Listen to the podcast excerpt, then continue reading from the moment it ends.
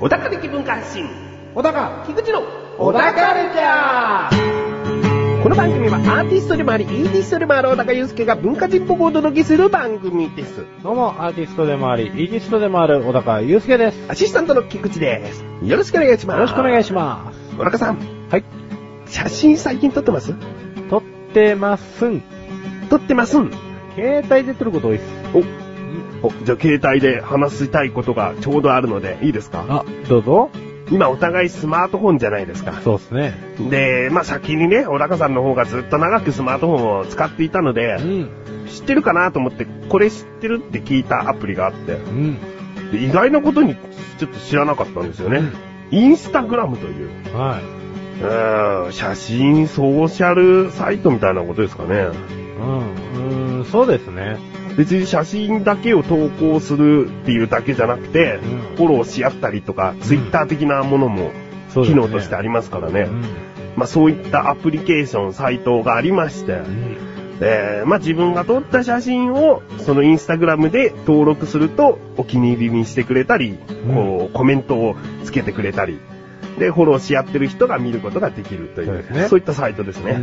で、これのいいところ、うん。って何かなって自分の中で思った時に、うんやっぱり手軽な感じと、うん。写真前提の、その、書き込みというか、まあ、写真をアップしないことには何も始まらないところなんで、まあそうですね。で、さらに Facebook と Twitter の互換性が高いので、うんもう一緒に投稿しちゃいますかっていうチェックボックス入れると、うん Twitter にも Facebook にも同時に投稿できるという、その手軽さがいいなと思って。そうですね。なんか結構ソーシャルサービスとのリンクが、あれですよね。うん。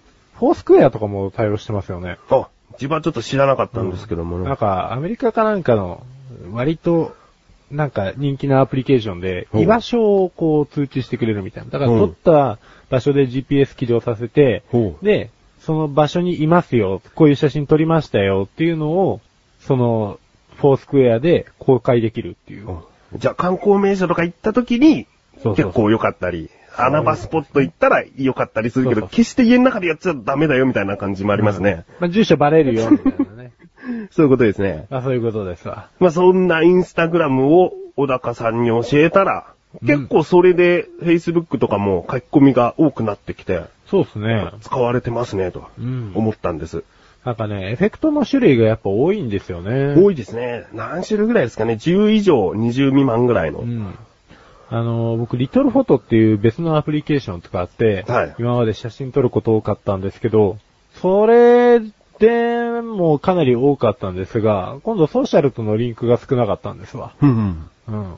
だからまあ、これは楽やなと。で、おうツイッターも全然放置してたん で、これでツイッターにも同時に、ひょいってできるぞ、つって。そうですねう。ん。はい。喜ばしいですね。インスタグラムはインスタグラム登録し合ってる人じゃないと、写真は見ることできるけど、他の機能はできないから、そうやですねっぱりツイッターとかフェイスブックに同時に出すことで、うん。より見てもらえますからね。そうですね。はい僕の息子の写真をね。息子の写真メインですね、今のところは。そうですえねえ。もう最近ね、親しい友達なんかにはですね、おうそれで好感度を上げてるんだね、なんてことを ね、言われながら。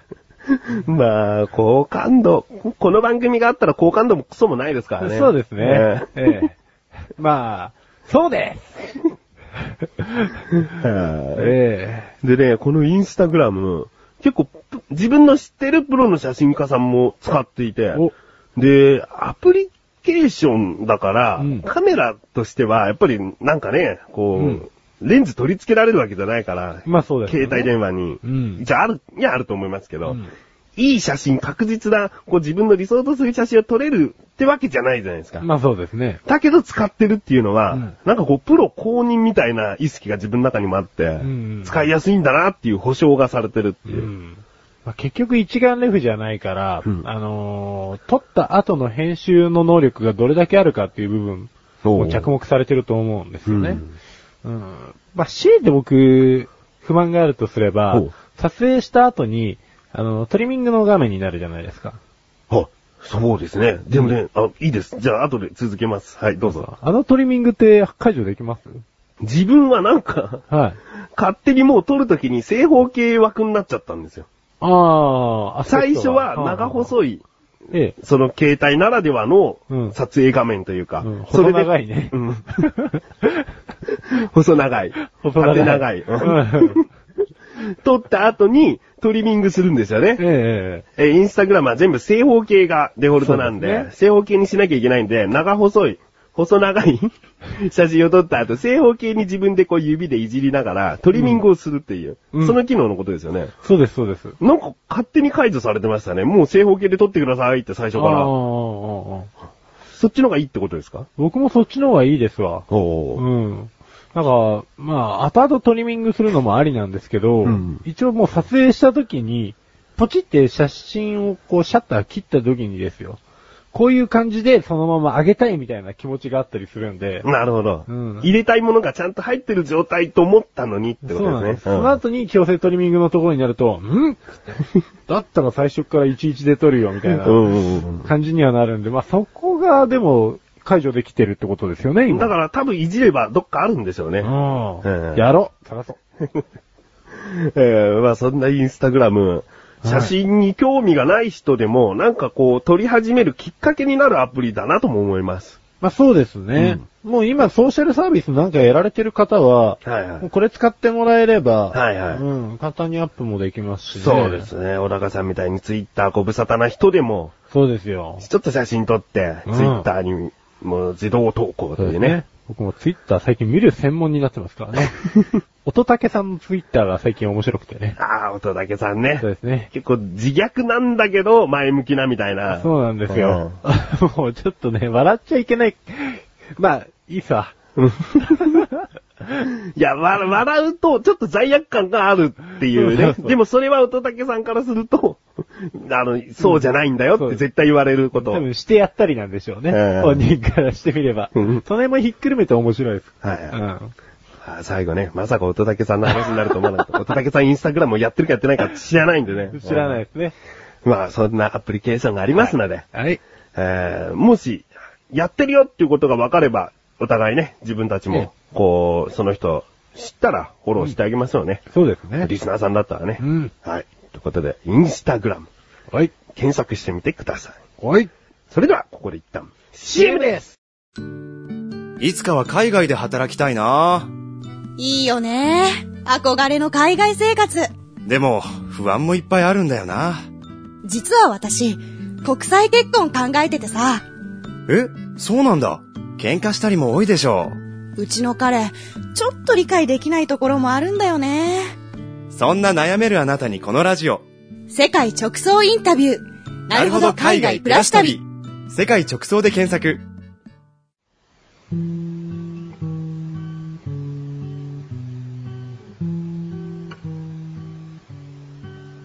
小高郎の料理教室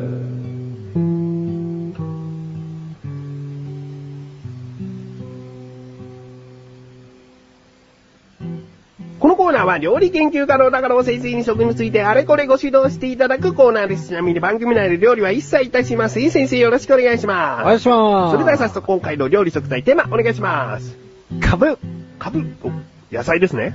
野菜です。野菜のカブ、あ知ってますか知ってますよ。お意外だというか、あまり、うんほん、そんなに話すことありますかって思っちゃいがちな野菜ですね。ナイスないの 今回別にメールで株を話してくださいって来たわけじゃないですよね。そうです。先生が、およし、今回は株について喋ろうって思ったわけですよね。数あるメールを押しのけて今回 株が出てきちゃいましたと。でも話すことがないと言っちゃう先生ね。まあね、この前夢でですね、おう。まあ僕の夢の話大概つまんないんですけど、おまあ話しますわ。う。株の話の前に話すんですね。そうですわどうぞ。そう、この前嫁に株で投げられる夢を見たんですわ。なるほど。うんで、株ってね、硬いんですよね。ちょっとハンマーっぽくなりますね。そうなんです。丸いから。あの、で、ナッパが長いじゃないですか。はいはいはい。ナッパのもう端っこを嫁さんがガーッて握りしめた のを、ファーンってこう、モーニングスターの要領ですねはいはい あれで僕の頭がガーンやったっていう夢を見て、はいで、株とはですね、油中 の、油中族の越年草ですよと。すんなりと行きましたね。そうですわ。ああ、さすがです。どうぞ。 とスムーズにいってやろうかなと。で、別名もございまして、はいえー、かぶな、かぶら、かぶらな、すずななど、はいはいはいはい。数多くですね、株の名前があると。そうですね。はい料亭とか行くと結構かぶらって言い方しするイメージですね。そうなんですよねえもう、両手、えもう常連ですえからね。常連じゃないです。テレビを見てです。 かぶらの2、なんとか2とか。なるほどね。はいまあ高そうな雰囲気ほど、いまあそんな感じにしちゃいますけど、株ですかぶですね。要は、はい。庶民を舐めるなと。こう、かぶでいいじゃねえかってことですね。株でいいじゃないかと。まあ、ちなみに株の語源にはですねお、諸説ありまして、おう頭を意味する、かぶり、おう根を意味する、根っこの根ですね。はい根を意味する、株。えー漢字で普通に株価ってあるじゃないですか。株価。うん。株価、あのー株が暴落するとかのあの株ですね。はいはいはいはい普遍に種の株。はい。うん。まあ、これが根を意味すると。おうおうで、ま、たは、株らの女房子であるお株お株。からされてると。どれが正解かはわからないと。よくわかんねえと。なるほど、レッスンにしづらいですね、まだね。なるほど。じゃあ、お願いします。レッスンにしますかはい。レスは、株の名前の由来は諸説ある よ。お見事レッスンですよね。ですんで答えはないよってことですからね。そうです。えもう答えが知りたい、たまらないということは、ことであればね、え。うん。まあ逆にね、皆さん自分の手と足とパソコン使ってほ調べると。う。なるほど。うん。ごめんなさいね。ごめんなさいね。でも答えがないというのが答えですから。そうですよ。はいそういうことがあってもいいと思います。はいちなみに歴史がですね、めちゃめちゃ古いんですわ、株は。もう中国では司教っていうですね、あの、中国最古の詩集があるんですけれども、うん。えー、これがですね、もう州の時代ですわ。州。はい。えっ、と、中国の陰とかっていう時代あったじゃないですか。はいはい。陰の次ですわほう。州って言ったら。はいはい。もうめちゃくちゃ古いですわ。で、ヨーロッパ系もギリシャの、えー、資料とかにも見られると。なんかね、えっ、と、歴史の資料があるんですよ。はい。とかにも見られるんですけども、16世紀ぐらいに発見されてると。うんう。ん。ただその時は、まあ、作り方というか食い方がよくわかんなかったんでしょうね。うん餌として食わせてたみたいです。なるほど。ん。で、日本ではもう古事記とかには乗っかってたんで、古いい。なんか芋みたいな感覚で食ってたんでしょうかね。そうでしょうね。なんか土から出てきて、ちょっと水で洗って、うんガリッと食べてみようっていう。。ガリッと食ってうん。硬えな。食えなかねえけど、みたいな。大根だったらね、まだちょっとシャクっていう感じがあるんですけどね。 そうなんです。株って筋っぽいですからね、結構。そうなんですよね。もっとお手軽に食えるものあるから、結局株に走らなくても OK みたいな。んうんじゃあ動物に食わせよう食えるし、みたい な話だったんじゃないですかね。なるほど。うわ、んかりました。じゃあレッスン2いきますか。はい。レッスン 2! 株は州の時代に発見されて、ヨーロッパの16世紀では家畜が主に食べていたんだよですでね。すね。ああ。まあ今ではでも代表的なものは漬物ですけどね。まあそうです日ね。本で言うとね。う。うんん。いいこと言っちゃいましたね。どうなんですかまあ漬物ですわ。漬物ですよだねか。ら、漬物とか、味噌スープですわ。あ、味噌汁にも入ってますね。そうなんですよ。うちね、実家がね、まあいいですか、この話は、じゃあ。 話してみないと何とも言えないですけ ど、実家の話はすごくダメっていうイメージないんで。実家の味噌汁、株よく出してきたんですけど、おおいいじゃないですう。ん、美味しかったですね。あ家畜の餌として。お、そうだ。まあ、あの当時は飼われてましたから ね。どの当時で。はい。ええ。まああの、株の食べ方としては、そう、漬物なんかがポピュラーなんですけれども、まあ漬物っつったらね、やっぱりね、聖護院株ですよ。ほうほうほう。うん。知ってる京野菜の聖護院株ってやったらでっかい株あるじゃないですか。あ、どういう風にですか丸いのがこう横に普通にでかいやつですもうかでかいっす。千枚漬けにされるやつですかそうなおの。うおうあの千枚漬けのやつですわ。はいはいもう京都の名物千枚漬けっつったらもうこの聖護院株から作られてますと。はい。実はですね、株が、えー、品種ですね、80種類ぐらいあります。お結構ありますね。そうなんですわもう今の聖護院株を筆頭に天王寺株とかね。うん。これは西日本で代表的な中型の株。うん。で、まあ一番ポピュラーなのが、金町小株かな。ほう。うん。それは一般的にスーパーに並んでるってことですか。そうですす、そうです。ほう。うん手のひらサイズというか。うん、そうです、そうです。あの、例の株ですわ。はいはい僕が殴られた。あの株ですわ。はいはうい。ん。まあ、ちょっと読み方間違ってるかもしれないんですけどね。はい金町小株と。はい。うん。あとは、日野中株っていうですね、滋賀県特産で、もう、大根のように細長い、首が赤い、漬物に利用される株もまたあると。なるほど。か、株と大根の違いって何なんですかねこの後お話しします全然しないです。細長いとこれは株の仲間だってどういう判断にするんですかねうーん。大根の仲間だから大根の種類に入れようじゃなくて、じゃあ大根ももしかして株の種類なのかってことになっちゃうんですけど。うん、そうですね。農家の人のジャッジです ね。大根のつもりで作ったから、みたいな。ああ、細長い株だぞって言い切っちゃえば、そっうですね。てことですかうん。まあ僕、限りなく今科学を舐めてる発言してる気がするんですけ きっど。と学名とかそういったものにちゃんとしてるでしょうね。そうなんでしょうけど。まあ、ノリですわ。はい。はい。わかりました。まあ、あるにはあるだろうということですね。そうですはね。先生ですね。さすがですね。レッスンにしてもいいです よ。レッスン、ええあの、ちゃんとまとめます。 まとめますというか、最初の部分だけ。レッスン3。株は、なんと80種類あると言われているんだよ。大根はその仲間ではないとも言われているんだよ。ですね。そういうことですはねい。うん。まあ、こんなとこですわ。ほう。赤株っていうのもありますよね。赤株もありますね。赤株と白株って味違うんですかね。あ大して変わんないような気もしますけどね。株の種類が80種類もあるって聞いても、うん。こう、大きさ云々抜きで、2センチ角ぐらいに切った株をいっぱい出されて、本当に80種類分の違いがあるのかというか、ああ、まあそうですよね。うんうん。まあ食感同じなものは絶対あると思うんですよね。大きさだけで判断するとか、そうですね。つけちゃったらでもわかんないですからね。味でね、もうわかんないですよね。もう極論言うと素材を楽しむのはだって硬くて結局食えないわけだから、うん動物用になっちゃうし、不可能かもしれませんね。そうですね。うん。まあ株に詳しい株博士なんていうのもきっと世の中にはいるでしょうから、わかりました。じゃあ、ここで、レッスン4ですわ。お、お願いします。はい。レッスン 4! 春の七草にも入ってるよ。おおうん。これはもう、知る人ぞ知るですね。もう株の葉はですね、こはれ、い鈴菜ですよ。はい、そうですねええ。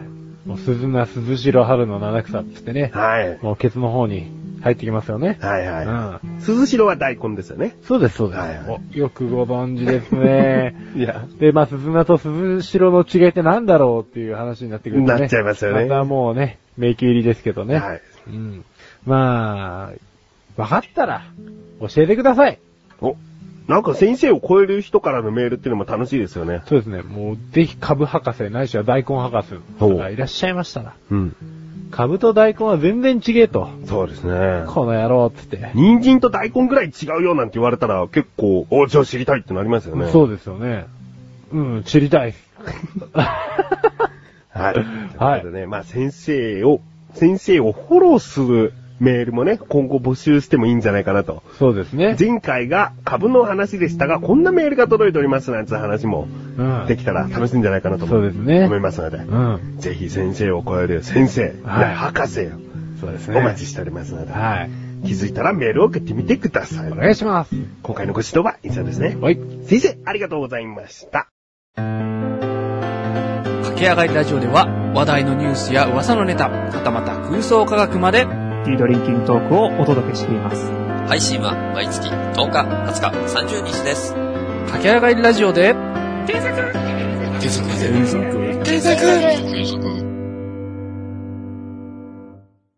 お高ましレビューこのコーナーは小高祐介があらゆるジャンルの中から一押しな一票を選びレビューをかましていくコーナーです。それでは今回のジャンルをお願いします。音楽音楽では作品名をお願いします。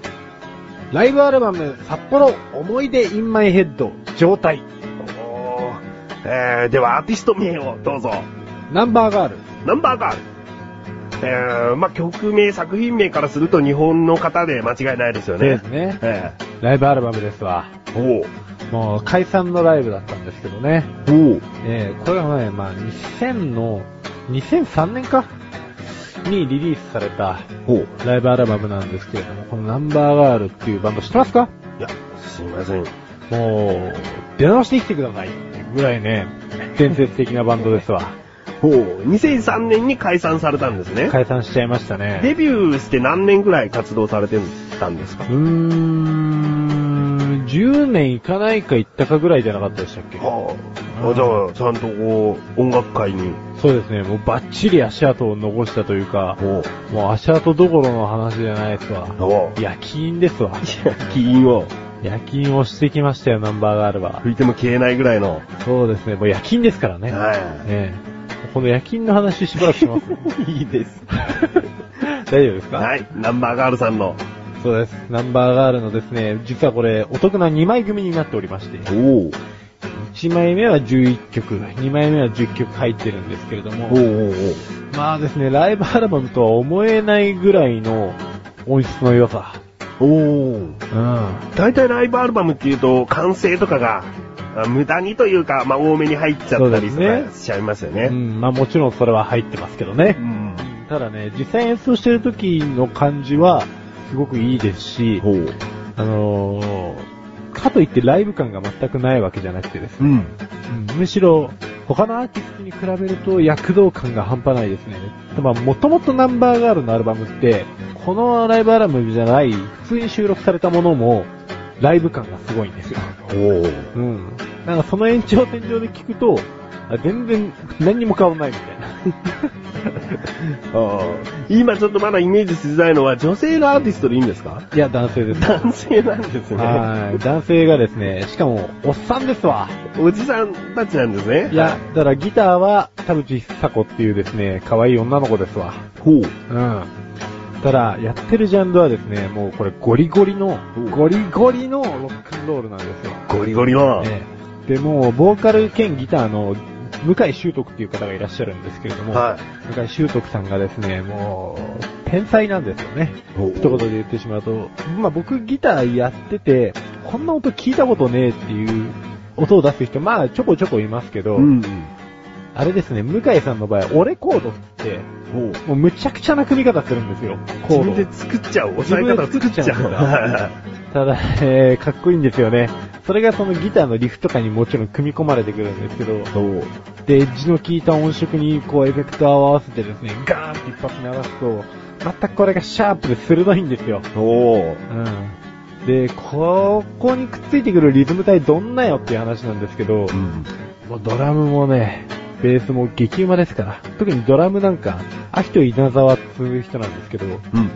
この人も今、なんか別のバンドやってたかなサポートとかでもちょこちょこ見たことあるんですけど、めちゃくちゃうまいんで、ほうん、多分、ググれば一発で出てくるんですけどう。、もう一度お名前を。秋と稲沢です。はい。はい。もう、まあ、ぜひこのアルバムからまず聴いてほしいですね。あ、なるほど。はうい。ん。まあ、普通に作品から聞いてもいいんですけれども、このアルバムの表題曲にもなっている思い出 in my head っていうのがですね、はいまあ、ディスクの2に入ってるんですけど、あのー、歌好きですよね、みんなね。大体音楽聴く人ってね。そうですね。小田カルチャー聞いてる方はね、歌好きであってほしいですね。そうですね。感想とかで、ちょっと、震えたり泣いたりすることってあります震えたり、その曲を一番聴いてってことですうんか、感想とか、ギターのリフとか、序盤で。あ、もう楽器の音だけでってことですね。わ。あーあ、いる人はいるんじゃないですかうん、もう、思い出インバイヘッドは、やばいです。お前奏がかっこよすぎて、震えますね。ーおーもう、あの、ちょっと曲と曲の切れ目に、おーいって飛ぶところがあるんですけど、お客さんが。うん。もう、おーいってやりたくなります。その持っていき方が素晴らしいってことですね、じゃ半端ないですわ。あ。あうん、まあ気分がですね、乗ってない、割と早朝とかに、うあんの、出勤途中に聞いてても、おーいってなりそうなぐらいなんで、なりたい人はですね、ぜひ、聞けと。で、聞けば聞くほど、YouTube とかで見れば見るほど、ああ、解散してほしくなかったなーって思いますけどね。おー今、向井修徳さんに関しては、まあ、他のメンバーさんもそれぞれ活動してるんですけど、あのー普通にバンド組んでやられてるんで、うん。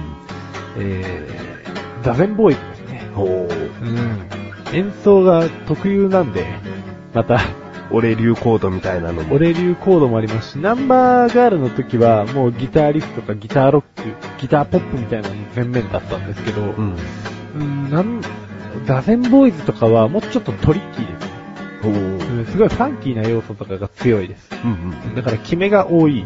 うん。うんう音が少ないけど決めるとこビシッと決めてくるタイプの。ん。なるほど。演奏が多分あれめちゃくちゃ難しいんだろうなっていうような。うんううん。ん。ナンバーガールをさらにこう、研ぎ澄ました感じではないんですかそうですね。まあ、向井修徳のうん。趣味と暴走期間って感じですね。ああ。ただそれについてこれちゃう人たちがいちゃったっていう。ああ、なるほど。向井修徳さんらしさがより出たってことですね。出ちゃいましたね。うん悪出ちゃったって感じです。なるほど。ええじゃあ他にも、思い出インマイヘッド以外にも、こりゃいいよっていうのありますうん代表曲で言うと、まあ、ひ正直馴染みやすい曲で言ったら、うんディスク1の透明少女っていう曲なんですよ。おお。透明少女がですね、いつもライブとかも曲の入り方が面白いんですけれども、うん。このアルバムの場合僕も完全に覚えてるんですけど、嘘っぽく嘘っぽく笑う女子がおりますね、みたいな感じで入っていくん ですわ。おりまし最た、おいおい、みたいなね、セリフっぽいってことですかそうですね。あほうの、まあ、それは曲の、曲つなぎの MC なんですけど、はい毎は回いその透明少女の MC 面白いんですよ。おお。なんか YouTube とかで見た時は、うん北の大地に一人佇む上司がおりました。あの子って誰そう、そんなあの子が透明少女みたいな感じで、いきなりギターリフでガーンって入ってくるんですけど、このギターリフもまたかっこいいんですよね。ああ。えなるほど。結構、その、前奏が、前奏から持っていくっていうイメージが強いですね。この人たちはね、おさっきの思い出インマイヘッドもそうなんですけど、うん博多から参りました、ナンバーガールです。ドラムスは秋と稲川ってやって、ボーンって始まるのが思い出インマイヘッドってもう決まってるんですよ。おお。お決まりパターンみたいなのもありつつみたいな。だあからライブ映像も面白いと思いますね、見ても。あ。ああ、そうです。音だけじゃなくね。音だけじゃなくて、はいはい演奏超かっこいいですから、はい。気絶しますから。わかりましえた。えじゃあもうそんなナンバーガールさん、はい。星の数最大が5つ星ですが、いくつですか5 ?5 つもうだって今のところ悪いところ1つも出てなかったですもんつね。一つもない。ね。一つもない。わかりました。じゃあ今回はゴリゴリのロックということで、ゴリゴリのロック。ロック好きじゃない人ももう興味出てると思いますね。ね出てもいいと思いますえよ。、こもんうだけ。褒めてうん、いいとおっしゃるのであれうば、ん、聞かなきゃ損です。お、損です。はい。人生損しちゃうよ人生損しちゃうよ。はい。ということで、今回は、ナンバーガールさんのライブアルバム、札幌思い出インマイヘッド状態をレビューしました。以上、お高ましレビューでした。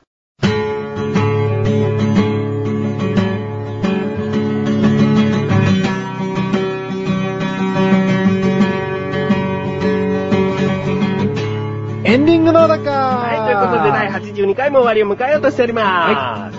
今回、インスタグラムの話しましたけど、えそのお互いどうやって見つけ出せばいいんだっていうところが、ね、ツイッターとかフェイスブックをやってない人が探せるためにも、どうやったら検索するのかを、今二人でやってみたんですけど、え。えなかなかめんどくさかったですね。え。めんどくさかったです ね。小高祐介は全部ローマ字で小高祐介なんですけども、祐介の U、うの U はですね、えー一つでいいんです。はい。 YU で、もう U ですね。 YUSUKE です。はい。U は一つだけです。はいそれで検索すると、小高祐介がピコンとこう、はい。なんか、公園の遊具に立ってる小高祐介の写真がそうねです、ね。出ますので、はい。それでもすぐフォローしてみてうんくださいね。うん。えー、菊池はどういう風に出ました菊池はですね、菊池っつって、漢字で、検索バーに打ち込んでいただいて、漢字でですよ。ん。菊の花の菊に、はい池です。あ、池ですよ。はいそうですよ。地面の字じゃない池の方ですね。で、そうすると下の方にね、ちょっとスクロールしてもらうと、あの、何人か菊池さんいっぱい出ますんで。そりゃそうですよね。はい。そしたらですね、メガネをかけたはい。菊池翔がね、はい。もう、せり出してきますからね。なるほど。その写真はちなみに小高さんが撮ってくれたものですよね。そうですよ。ずっと使っちゃってますからね。あ、はい。まあ、その菊池探してみてください。うん。まあ、何をしようってことじゃないですよね。そうですねインスタグラムを楽しもうっていう、そうそういう訴えかけなんで。うん。はい。っみんなでやろうっていう。てことですね。はい。えー、じゃあ終わっていきます。はい。小高ちゃんは2週に一度の水曜日更新です。それではまた次回をお楽しみに。さようならさようならはい。さようならか。さようならさようなら。